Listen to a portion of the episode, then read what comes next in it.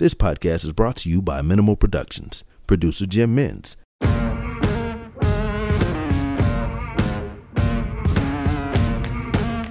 Bail is refused. You're out of order! If it pleases the court. To adopt this affirmation, please say the words, I do. I do. Nothing further from this witness. Given the serious nature of this offence, This case is dismissed.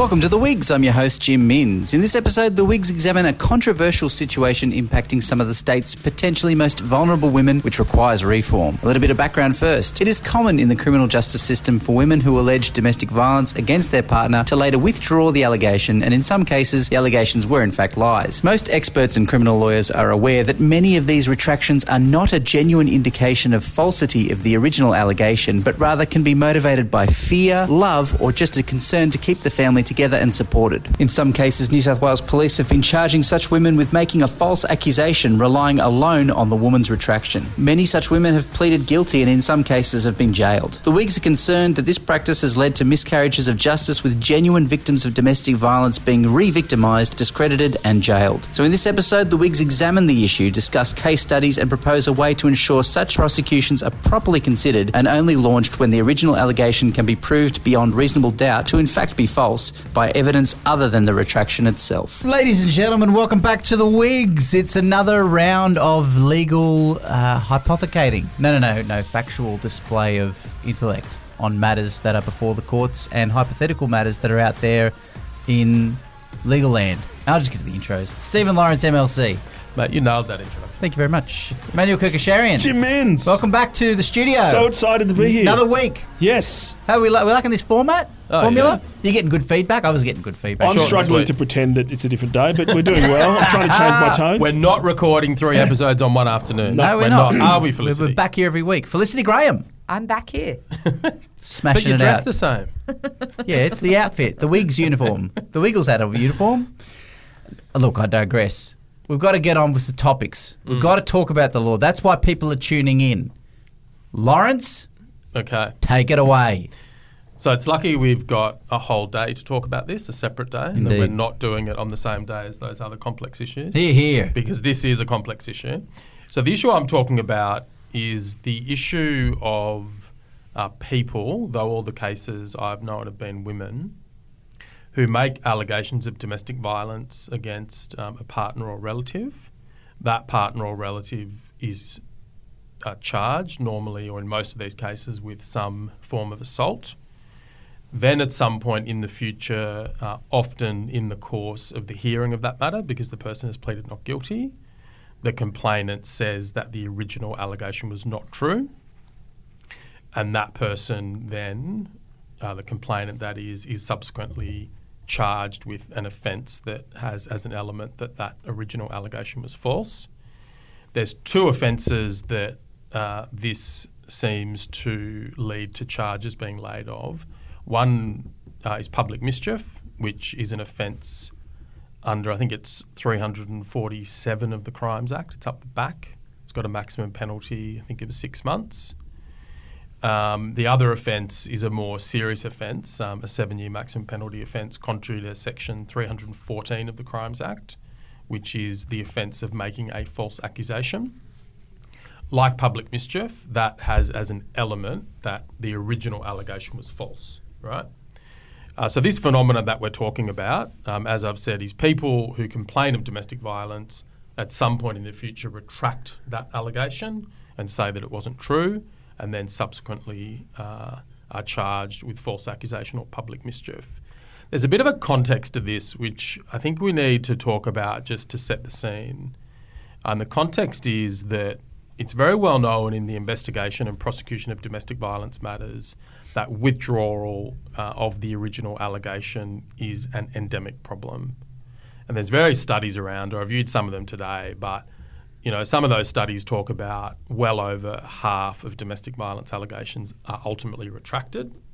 And I started my career as a domestic violence prosecutor in Canberra, where I became very familiar with this and was very sure in many, many of the cases I was dealing with that the original allegation was true. It's also something very well known to defence lawyers, not just particularly in Western New South Wales, but certainly uh, in Western New South Wales.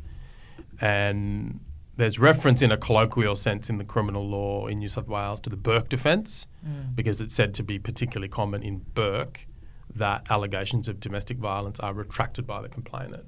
So criminal lawyers, not just those in Western New South Wales, but elsewhere as well, will know about this phenomena where you have a domestic violence matter listed for hearing. At the forefront of your mind in the lead up to the hearing is whether it's going to be um, a Bourke case or a Bourke defence, which is shorthand for the complainant turning up to court and saying that it's not true. And I wouldn't purport to speak for criminal lawyers generally, but I think it's probably fair to say that in many of those cases, maybe most, not necessarily most, it doesn't really matter whether it's the case or not, but in many of those cases, you'll have some real doubt in your mind about whether that original allegation was not true. You'll often suspect, look, it probably was true. There's very often corroborating evidence by way of injuries and so forth, but the complainant will turn up and say that it's not true. And generally, not always, but generally, the magistrate will throw out those cases because the person who's brought the allegation is now saying that it's not true, and how do they know? And you can't reach that criminal standard of beyond reasonable doubt in those circumstances generally. So that's a bit of a broad background to the issue. I should probably add that I think some of the research would support the proposition that this phenomena of withdrawing of allegations is often uh, because there's an emotional relationship between the people. It might sometimes be because the person who's been charged, often the man, might be the breadwinner. Oh, absolutely. You know, th- uh, there's children in the family. The children miss their dad. Uh, the person, you know, has had this connection with their intimate partner severed and want that back. So there's Or all there's sorts a of threat of further violence. a threat of further violence, absolutely. And who's pursuing the? I'm sure you're going to get to this, and I'm sorry for cutting in, but who's pursuing the fraudulent accusation charges? So I might answer that question by just telling a story about how I first got involved in this issue. Hmm. So the way I first got involved in this issue was I was working at ALS Dubbo. A solicitor who was due to do the hearing list that day in a remote town about 150 k's from Dubbo was ill, so I went to do the hearing list in that town. There was a couple of matters in for hearing. One of them was the hearing of a woman who was charged with public mischief. And I reviewed, and the brief contained the transcript of the hearing of her partner's assault matter, where she had confessed to her original allegation being false. And it also uh, contained various other police statements and so forth. I reviewed the transcript of her boyfriend's hearing, and it was quite extraordinary in the sense that she had made this complaint to the police. Uh, the police had attended, uh, seemed to recall it was in the middle of the night. She had injuries when police attended. She made an allegation of assault. He pled not guilty. She was called by the police prosecutor as the main witness against him. She, in evidence in chief, as often occurs in these matters, told the court that her allegation had been false. Uh, the police prosecutor put to her, sought leave to cross examine her under Section 38, suggested to her that she was lying in court and that her original allegation was true. Uh, the magistrate, Howard Hamilton, threw out the charge against the boyfriend, but in the course of doing that, expressed, I think he said, I have got significant doubts about her evidence in court, i.e., he was he was saying that her evidence, her complaint to the police might was well probably be true. true. Hmm. Hmm. Then he said to the police prosecutor, Are you going to be looking at charging her? Hmm. She was then, as I recall it, this might not be right, was then arrested outside the court. If not, then very shortly afterwards was charged.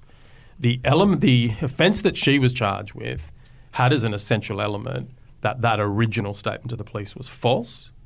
The same prosecutor, certainly the same police service, is was now putting a case that that original allegation was false and that her evidence in court was true. So there's an irreconcilable situation there in terms of running inconsistent cases. They're put to her in cross examination the original allegation was true. They're then immediately turning around and putting to her that it was false and charging her. It's quite vindictive, I think.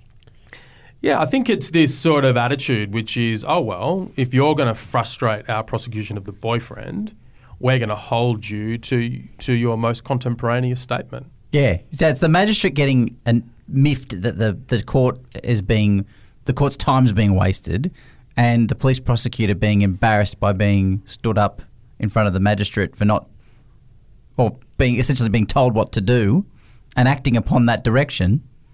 You could certainly interpret it that way. Is it common? It's Okay. common. There- it's it common. was- It's common for people to not turn up, but is it common for, for people to actually confess to having lied?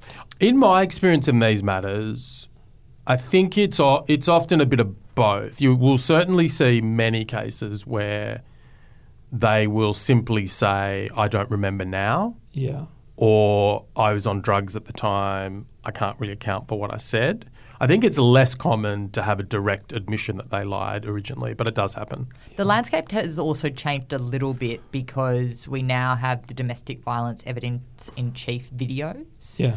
So there's a big rollout of video cameras amongst New South Wales police, and particularly um, an approach that when police attend an eve- a domestic violence complaint, they take a video recorded statement from the complainant that then under legislation is played as their evidence in chief. Hmm. So I think that has changed the landscape quite a lot in terms of at least in the first instance that is their evidence in chief. Hmm. And their evidence in chief isn't a retraction or a hmm. um, a pulling back from the original allegations. Though often there are, or I think there are generally at the beginning, a question about whether they told the truth in that interview. Yeah. And I think that often provides an opportunity to say, no, I didn't. And even if that doesn't occur, I think defence lawyers will obviously then ask them whether it's true or not. Because you'll often have an inkling as a lawyer about what they're likely to say. And then they'll have the opportunity to say, well, no, it wasn't true. But I think it does change it. And I think it makes it harder to retract. When It you're sitting there in court and you've just watched this video that's the best evidence, it's filmed at the time of your complaint. You're crying, you've got looks plausible, injuries, you've given this account. Yeah, I, makes I it think, harder. I But- think that's right. Let's assume that you. Let's assume an example where a person is injured and makes a complaint, but it's later revealed that that complaint was dishonest. Say there is a video that shows that they were, in fact, the aggressors, and Yeah. the injuries they got were as a result of their aggression. Should that person be p- charged and imprisoned as a result of that? They should certainly be charged and prosecuted, yeah. Yeah. And then the court determine the sentence. The sentence. Absolutely. Tr- truly false complaints, I think, are completely um, destructive of our system. And there's a good reason for having criminal offences of public mischief and perjury Mm. and um, making a false complaint. Absolutely.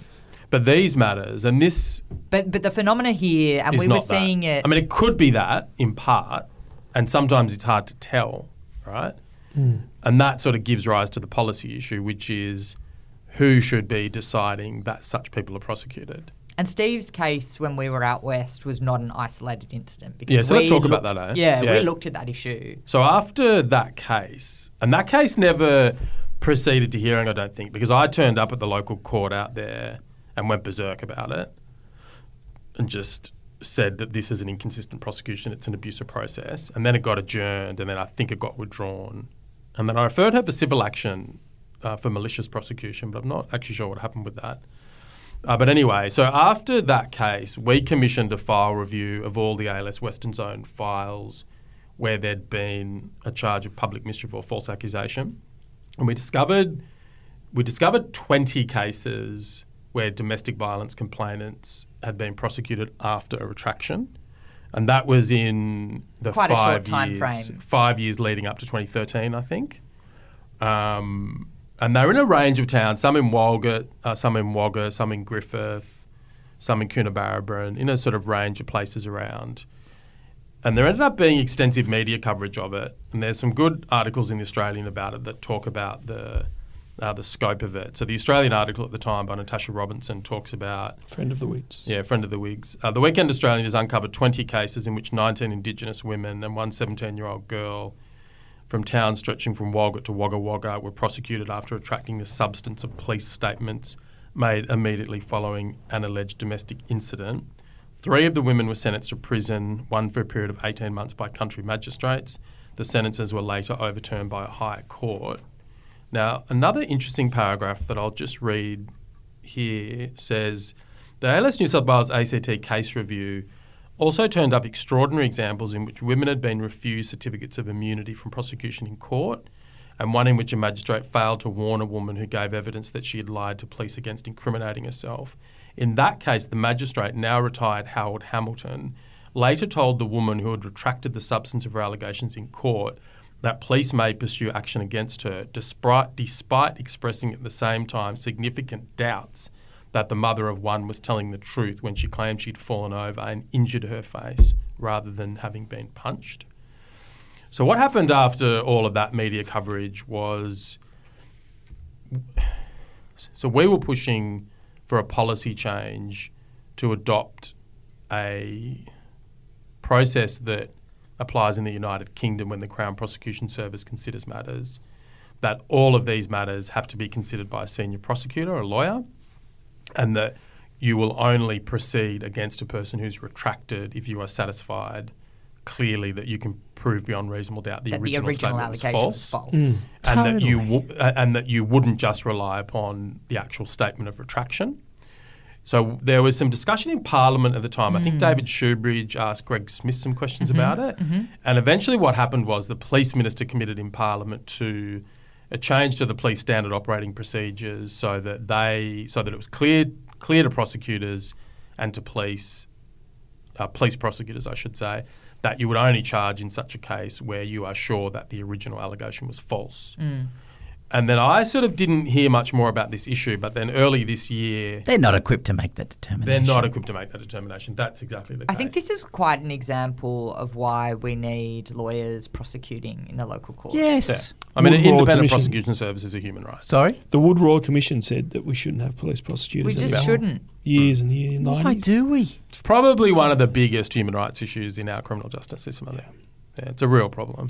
Well, and it's a waste of money. Like if you don't want to be, you know, if you want to be cr- hard about it, it's a waste of money. It's a waste of court time. It's bad for complainants coming forward. It's also bad for for you know the rare circumstance where you've got somebody who is actually lying. Like that person should face the full force of the hmm. law, mm-hmm. right? So all of that is just washed because it's not managed properly. But also, your your example is a police prosecutor with no discretion or an inability to use it because they're being directed by the magistrate to do something, and they've just gone robotically act. I can't remember in that case, and uh, my memory's just been jogged reading that Australian article. I don't remember whether he directed the police prosecutor No. or police in terms, but he certainly put on the record at the end of the proceedings that you might well be prosecuted, and that, That can is code. have as much That's a power direction. as a direction. It's a Yeah. direction. It's not and like there was definitely one case, and I can't remember if it involved Howard Hamilton or not, but there was definitely one case where action was taken immediately, mm. as in on the doorsteps of the court. yeah. I, I remember, I think before you guys were at the ALS, I, I was out at Wilcannia, and there was this recurrent issue, which I, probably still happens, of uh, you know this Bourke defence idea that, that complainants weren't showing up. And one day the magistrate kind of said, "Well, I'm issuing a warrant. There's a subpoena." Issued a warrant. The person was arrested and denied bail, and we sort of well, we were acting for the for the defendant, but we sort of screamed and got got them bail in Sydney fairly quickly after that. But there's there's there's all kinds of interesting intersecting policy propositions. Like the police have to charge, as in effect as a rule, any allegation of domestic violence. They will not drop them, even where a complainant's for the most part, where a complainant says, "Look, I don't want to go forward. I don't want to give evidence." The police will not drop it. And there's good policy reasons for both of those things, which is that actually you don't know what the pressure is going in the background. But actually, the solution to that is, to my mind, that actually police should investigate. And what I hate about all domestic violence, not all, but most domestic violence prosecutions in the local court, is that the investigation that happens is essentially nil. Mm. Mm. The complainant makes a complaint. That now these days is recorded, which is a good thing, and it's put before the court Yeah. right? Well, what about the risk to what about forget about the risk to the defendant that there's lying and there might be exculpatory evidence. What about the risk to the complainants, where there might actually be ongoing violence in the background? Oh, don't worry about it. We've put it in front of the court. You know, there's just no further investigation done, and that is a resourcing issue that should be corrected, and that I think would solve a lot of these problems. You know. So, just in terms of why we're covering this now, um, so I got told earlier this year that there'd been at least three such cases recently one in Moree, one in Brewarrina, and one in Bourke. And then this afternoon, I got an email from a legal aid solicitor who told me about a case four years ago in Coonabarabran. So it seems to be one of these instances where there's a policy or a rule that tells police officers and police prosecutors only to do it in certain circumstances. But what's been communicated to me is that the same issue is occurring again, mm. i.e., that these are cases I've been told where there would seem to be at least a real possibility the original allegation was true and that it's proceeded in that way. And that the people in some of those cases I know of have pleaded not guilty, some pleaded guilty. And I was told that one pleaded guilty because they didn't want to say that the uh, that the retraction had been false. And I also remembered another thing. That's a really invidious. Well, I was reviewing the material from, from 2013 today, and I'd actually forgotten this, but in a number of the cases in our file review, the way police dealt with it was when they retracted, they charged the person with false accusation or public mischief. They then maintained both the prosecution Yeah, that's right. against the man and against them Wow. until a plea of guilty was entered to the public mischief false accusation and charge. then they then they dropped the, the charge, charge against the fella. the bloke. So what an example of the It's so the perverse. kind of power dynamics and the coercive effect of all of this to maintain two inconsistent prosecutions until the woman who's made the allegation pleads guilty and says it was a lie. So it's Yeah, a I mean- positive inducement. or vice versa. I mean, that's what happened in that case. But Yeah. i- the alternative is also abhorrent, Mm, absolutely. right? He pleads guilty because he doesn't want his wife to go to jail or Yeah. whatever, right? So it's a really and we are issue. talking about jail. Howard Hamilton locked up that client of um, the ALS.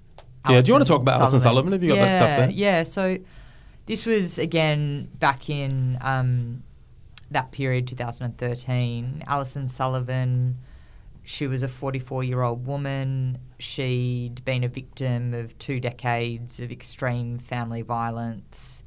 Um, her partner was charged on the basis of allegations of repeated assaults that she made. Then she told the police that she'd lied when she'd made those allegations. And then she was charged. Um, she entered a plea of not guilty, um, went to a hearing, was found guilty. Magistrate Howard Hamilton sentenced her to 18 months prison with a non parole period of six months. She went into prison. She filed an appeal, but she spent three days in Wellington prison with all that kind of attaches to that um, that experience, being strip searched, being held in custody for days. Um, she said it was the longest three days of my life, worse than the domestic violence that she'd experienced. Um, and then eventually her case comes before the district court in Dubbo for the appeal and the DPP. And I think this underscores what I was saying before about the importance of lawyers handling these matters, not the police, because the DPP offered no evidence. So just on that, Liam Shaw was the Crown prosecutor who appeared in the appeal. I distinctly remember it. And I don't want to verbal Liam, but I seem to recall that he was quite shocked by the mm. proposition of the prosecution mm. and very forthrightly and readily offered no evidence. What a fantastic prosecutor he Yeah. is, can I say? Mm. Yeah. Um, I just, it seems to me that if we we talk a lot about taking domestic violence seriously, but we don't, and we pass all these laws to facilitate evidence and to force domestic violence to be considered by the criminal courts. And I think in general, and I in the workplace, Yeah. everywhere, pervade all the way through. and I think in Domestic general, violence leave is just a new initiative that's just been introduced Yeah. for victims to take leave that doesn't cut into their other leave at short notice.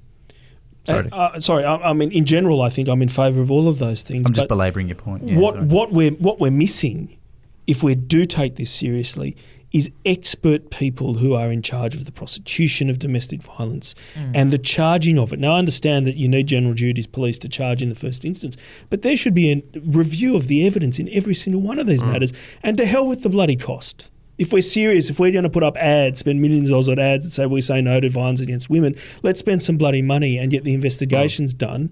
Because I mean, I back when I used to do a lot of these, I used to win so many of these cases because the investigation was rubbish. Mm, mm. Absolutely. You know, But let's also spend money where it really helps in the support services for victims of domestic violence, like housing, yeah. counselling, Yeah.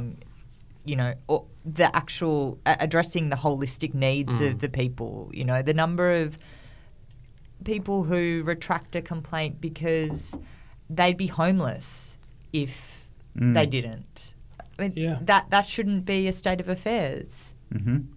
So, in terms of the solution to all this, I might just read from the Australian or one of the Australian articles back in 2013, which said uh, the cases have triggered deep concern among lawyers and domestic violence advocates who are particularly concerned at the lack of oversight from the Director of Public Prosecutions in such delicate cases. There is provision within the New South Wales DPP Act under Section 16 for the state's DPP to issue a direction to police mandating that particular types of cases be referred to the DPP for consideration of prosecution. A similar directive was given recently by the United Kingdom DPP following a public furor at the jailing of a woman who retracted a rape allegation. Uh, alternatively, under the same Act, Mr. Smith, who was then the Attorney General, could issue a guideline that laid out the circumstances in which the DPP should handle potential domestic violence retraction prosecutions to prevent the criminalisation of genuine victims. Those two alternatives still exist under law as a way of dealing with this.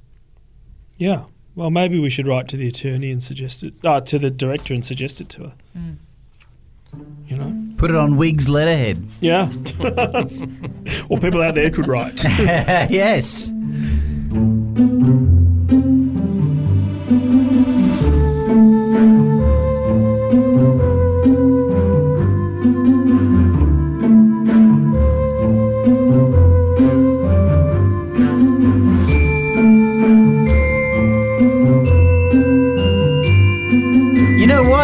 Fun things. Haven't done it for three weeks. Let's just do it this week.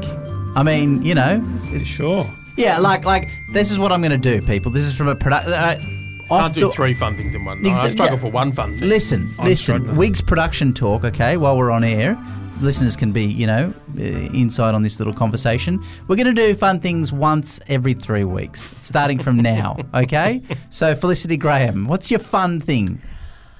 I went to Parliament House the other night. Oh, lovely. This is And my I- fun thing. it's my fun thing as well. Because up to you. Uh, I heard an inaugural speech. Ah. Whose was it? The Honourable Stephen Lawrence, MLC. Can we get a copy of that and can we run it as an ep, a special ep? yeah, sure. Why don't we do that? Let's do that as an ep next week, and that'll buy, that'll give us a week off. No, I'll give you a real fun thing because that's Stevie's fun thing. Yeah, absolutely. That, that can be your fun thing. I've got another fun thing. Okay, well, I'll, I'll do a double I fun yeah thing. yeah yeah, okay go go double. Uh, I went olive picking the other day in the Hunter wow. Valley. Oh, Hunter Valley. Okay. I was Made gonna say, where do you do oil. that? Nice. You're back in the back in the game, are you? Because you used to give out the jars of the stuff. Oh, I make chutneys, Oh, chutneys, and okay, yeah, yeah, relishes and things. Yeah, Mm. pickles. Mm. I'd- I've definitely got some, you know, coming up for you guys soon. Yeah, but yeah, yeah. No, this was olive picking. Okay. and making olive oil. It's great. Great idea. Good for you. Yeah, How really fun. fun. When was that? la- Well, recently. Yeah. With couple the ago. timelines with this new Swift wigs, it's yeah, Ugh. it's a bit all over the shop. Manuel Kerkyasharian, what's your fun thing? I had the uh, also the experience of going to Parliament. Lovely. I want to tell the, your story when we walked out. Can I tell that story or should I not? Tell away. No, it's not much of a story. I No. come out, I see Jim. He's walked out of Parliament, and What was the context? Where were we? So we were we were we we just walked We were out witnessing of the history. We just witnessed what. As someone who's seen a lot of Parliament in my previous role at Yes. Criminal Law Review Division, I used to watch Yep. people speak. Stephen's speech was the best speech I've ever seen There in that go. place There you go. by miles and miles and miles. Thanks, Uh, mate. No, legit, legit. And you know, I, I think I sent you a sweet message after it. It's just like yeah, yeah, yeah. anyway, was awesome. You'll was great. hear it. It was awesome, mate. yeah, the the level of debate has like increased by hundred percent by Yes. presence, or infinity. Anyway, Intellect has come back No, to so- Parliament. So I walk out and I see Jim, who I wasn't, I think was upstairs. Yeah. And Jim and I start chatting. He gets this phone call and it Yeah. says Chris. Yeah. And then he's like, "Oh, I've got to go, mate. The Premier's going to give me a lift home."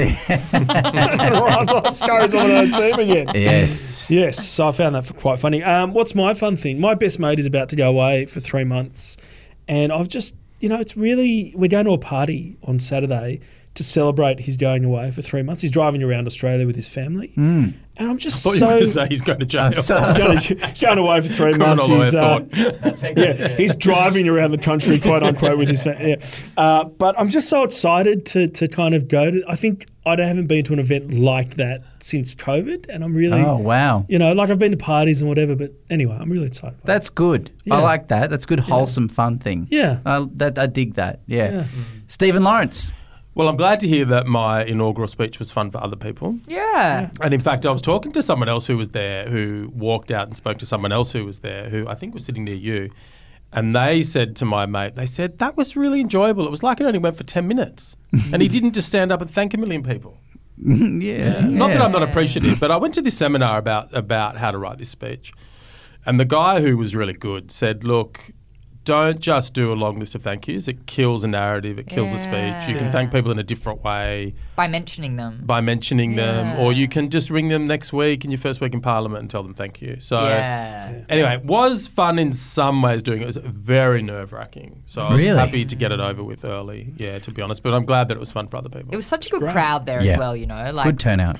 It was pretty cool being in the President's Gallery Mm. and with Mathew Batsiua from Nauru Yeah. Yes. and Lucy Dubido and your family were there, obviously Mm. Stephen, Cordis, Damien. It was yeah. It was, good. Mm. Premier walked in. Yeah, he did. That was Premier good. was yeah. there. He was a little bit late, wasn't he? A little bit late. Yeah, I shot him a dirty for that. So you should. I, I liked that, and I, I don't think I'd ever seen a first speech before, but I liked that you were kind of standing on one side of the table and then everyone else was lined up on the other side. I'll tell you Mm. what's quite funny about that is Yeah, is that tradition? So when I was, yeah, it is tradition. But when I was sitting there, Emily Suvaal, who's also in the upper house, I said to her, "Oh, just stay and sit with me until I, I speak." saw that because I didn't saw want to sit you on didn't my want own. to just be. and then she stayed, and then she just stayed the whole time. So when you watch the speech on the video, you can see all of her facial reactions to the whole speech. That's great. It's quite funny. And I was talking to Emily, and she's like, "Why didn't I move? For God's sake!" but I said, "I really like the fuck you there because you've got this like live reaction face. Yeah. It's good." It's like in federal parliament behind question time where they put the people who are like giving the thumbs up. Yeah, when- yeah, yeah, yeah, yeah.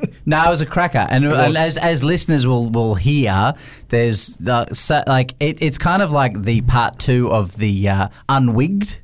You know, because like hmm. I had all this insight into you now because of that conversation that we had, and then to hear it all come out in a little bit more fleshy detail, was like, oh yeah, And I more know. family stuff, I guess. Than yeah, hmm. Yeah, which was uh, probably. I think about it your was grandparents and stuff. I thought that was hmm. really. it was really interesting. good, yeah, and I think it was important, and yeah, and I told you I got a little. I was lucky enough to have a little preview of the speech. I don't know if I can disclose that prior to you delivering it, and I said to you, I found it quite moving, and the delivery exceeded expectations.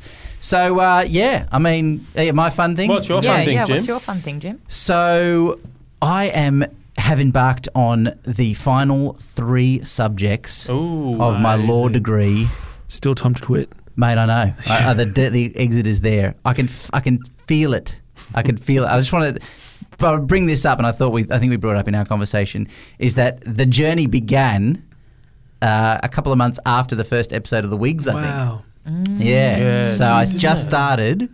Randomly was going to do this. Wig started, and so yeah, no, it's just funny. It's like it's sort of like this juxtaposition between like stuff that's come up in class has come up in conversation on the show. I've had this sort of like. Exce- you know, accelerated education as Mm. compared to my classmates, who I feel sorry for as a result. But anyway, we're in the final stretch, so maybe I So guess season six, you'll be a lawyer. I will be. I'll have to bleep that out, but finally get to sit at the table. Sorry, Philippa. Legitimately, yeah, Philippa. I'll, I'll, Sorry, I'll, Auntie Mish. I'll, I'll That beep that out, me, Auntie. wasn't it? Oh, yeah, yeah, I'll beep it out. But uh, as you can see, the level of excitement is off the Richter scale. We'll have to do some sort of special, you know, Jim. I think we need Graduation. dispensation for the three of us to move your admission Mm. together. We yeah, can all we turn up to in that. robe, and we will. Yes. Um, but yeah, we could also seek dispensation to broadcast oh, because well, it is a court proceeding. There is, and they Studio. do stream it on YouTube Yeah. every the admission Yeah. we could ask Yeah, the they Chief do. Justice for approval to kind of. But they'll be like, yeah, we're hijacking every, like like sixty, you know, admitted people in the room at the No, time. we'll just do He your might be bit. cross at me after my admission the other night. What was that? My admission in my speech that I wasn't in compliance with the practice direction in the Black Lives Matter case. Oh, and wearing your Oh yeah, yeah. Pajamas. pajamas. Just yeah, yeah. pajamas. Hey, so what? well, Just procedurally, are you are you outer robes now for the duration? I'm of, going to keep my practicing certificate. I've decided. Okay. People used to. There used to be common for MLCs to Wear robes. To practice, To yeah, practice, yeah. but not anymore. Not anymore. Oh, And there's a really? Labor Party interesting. rule against it. It's I'm not like you ever It's have to go to job. Parliament. It's like twenty days a year. Yeah, it's very much a full time job. Plus, I'm on like five committees, and Oh, which committees are you on? uh, it hasn't been formally allocated yet. But um, I think I'm going to be on the Privileges Committee, the Law and Justice Committee, Social Affairs Committee, a couple of others, portfolio committees. Don't broadcast that. Everyone will be writing into the wigs and wanting bloody to put their submissions forward. Can I just ask you something really bizarre? I was watching Question Time the other day, and they're swearing into the new um, uh, government.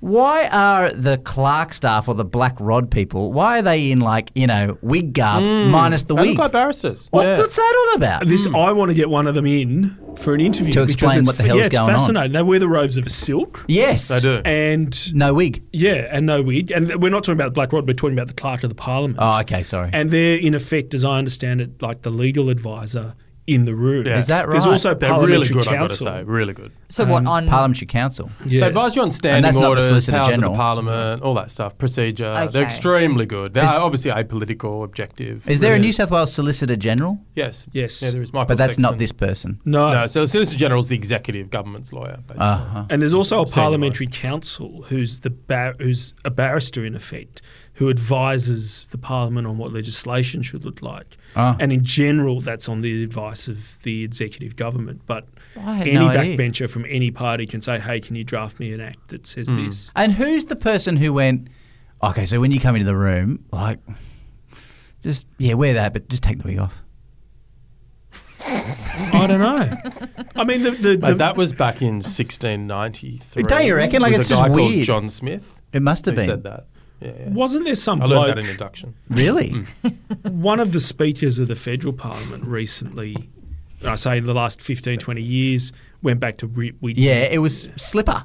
Slipper. Yeah, he Might did have been, too. That's right. Really? Yeah, Yeah. After the clamshell, just before the clamshell scandal. yeah. Yeah. We won't talk about that. All right, ladies and gentlemen, you've been great. that note. What a fantastic three weeks. Next week, the, the inaugural speech of Stephen Lawrence MLC, and then we'll be back with regular week programming after that. See you later.